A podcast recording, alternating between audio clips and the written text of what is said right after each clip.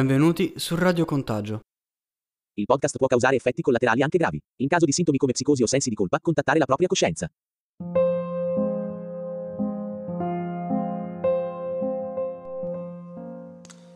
L'oblio dell'individuo, ovvero la scomparsa dell'individualità dalle rivoluzioni industriali a oggi.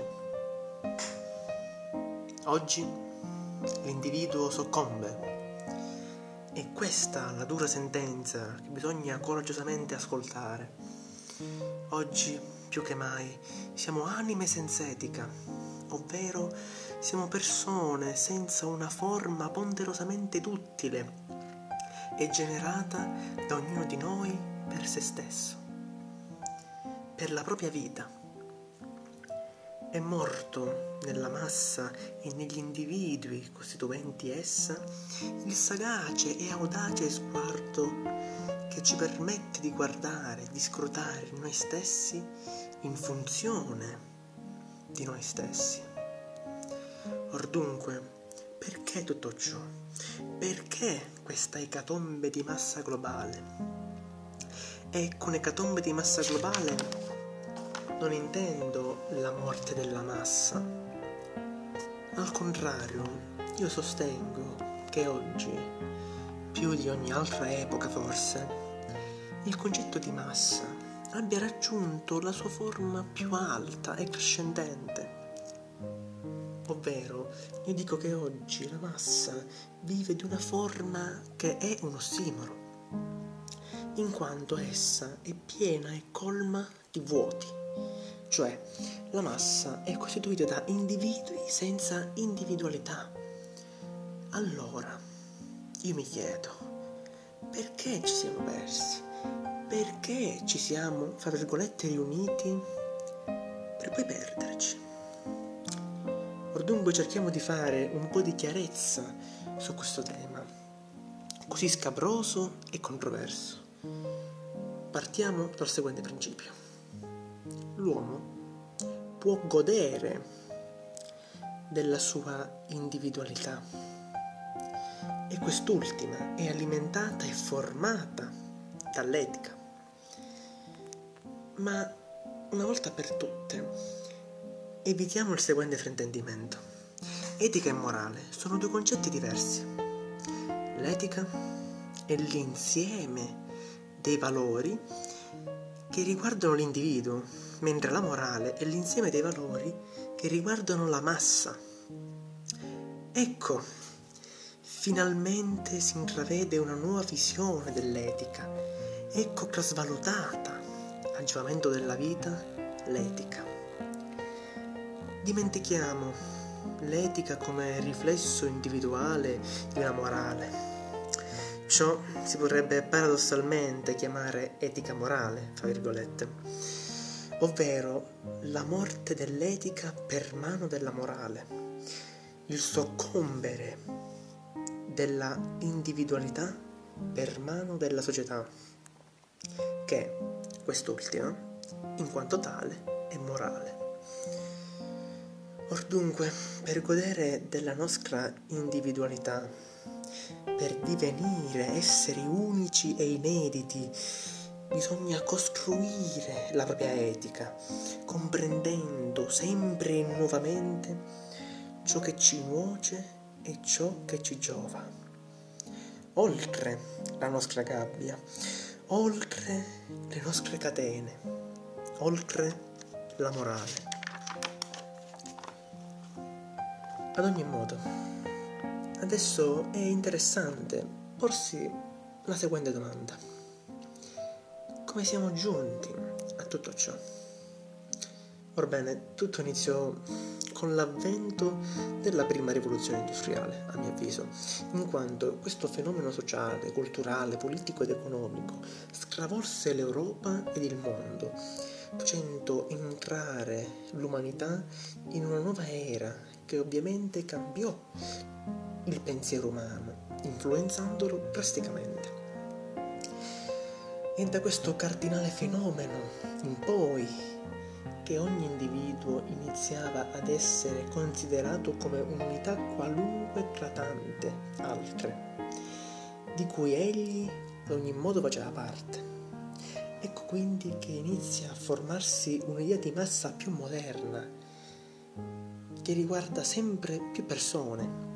Infatti, questa larga e varia estensione del fenomeno ebbe sempre più fortuna poiché divenne un fattore essenziale della vita di tutti, in quanto riguardava il progresso scientifico e tecnologico, il lavoro e di conseguenza l'intera società. È questo un processo ben radicato nei nostri tempi. In sintesi si decide una direzione sociale da prendere e la si fa divenire essenziale per tutti, affinché questo fenomeno non venga concretamente ostacolato. Si faccia caso a ciò. Ad ogni modo, tutto ciò, specialmente dal secolo breve in poi, con l'avvento imperante della globalizzazione, si trasformò in un continuo appiattimento e annichilimento delle peculiarità dell'individuo.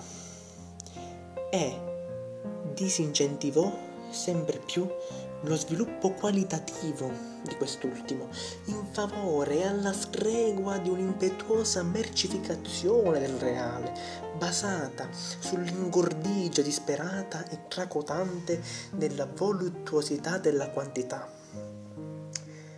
Per questo la massa in sé è priva di qualità e quindi è solo quantitativa.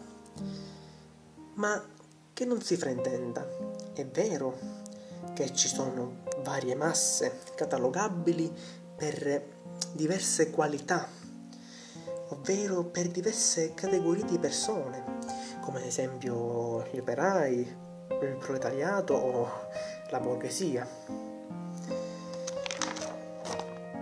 Ma ogni individuo, per omologarsi alla massa, annulla se stesso e obblia la propria individualità alla stregua di un sentimento collettivo di appartenenza nei confronti di un ente astratto, standardizzato all'infuori di sé.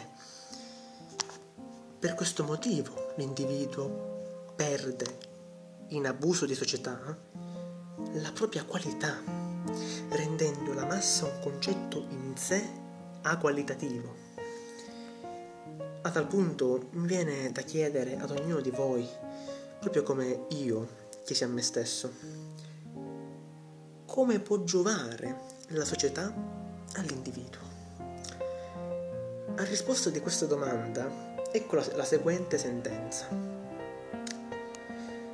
L'individualità applicata alla società è paragonabile ad un muscolo messo, messo sotto sforzo, allenato se noi alleniamo troppo il muscolo, questo verrà danneggiato e non potrà crescere per un certo periodo.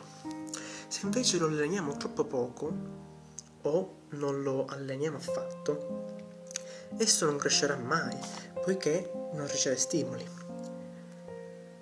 Così, se noi stiamo troppo in società, la nostra individualità non crescerà perché non gli diamo i tempi di riposo giusti per crescere, ma la sovraccarichiamo.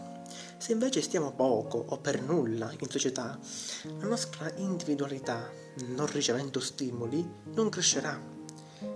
Ecco dunque che bisogna capire quando il confronto con la società ci giovi e quando ci nuoce.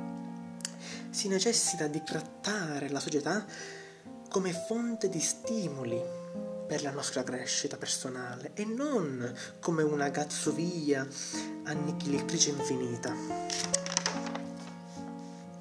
Infine, ciò di cui bisogna rendersi conto oggi è che per fare una metafora viviamo in un ambiente che ci narcotizza attraverso la, la sua stessa aria e facendoci divenire frenetici e dipendenti dal narcotico, da essa prodotta, ci nega la possibilità di soffermarci, prendere respiro e tentare di capire cosa ci sia intorno a noi. Poiché succubi di questo sintomo frenetico, quando guardiamo la realtà, non abbiamo il tempo di soffermarci su di essa e di guardarla, o meglio di osservarla con sguardo critico. Ma invece si guarda di sfuggita ciò che ci circonda e si sguazza nel pressapochismo più totale. Or dunque, ci si fermi, o al massimo si barcolli, si barcolli lontano da quell'aria velenosa e la fenesia svanirà lentamente e ci si fermerà lì in fondo dove l'aria è più salubre e rarefatta e ci si stenderà. Il respiro si calmerà e si cambieranno gli occhi a guisa di colui il quale nel mirar e rimirar solingo gli astri traccia con lo sguardo sempre nuove costellazioni e sempre nuovi punti di vista.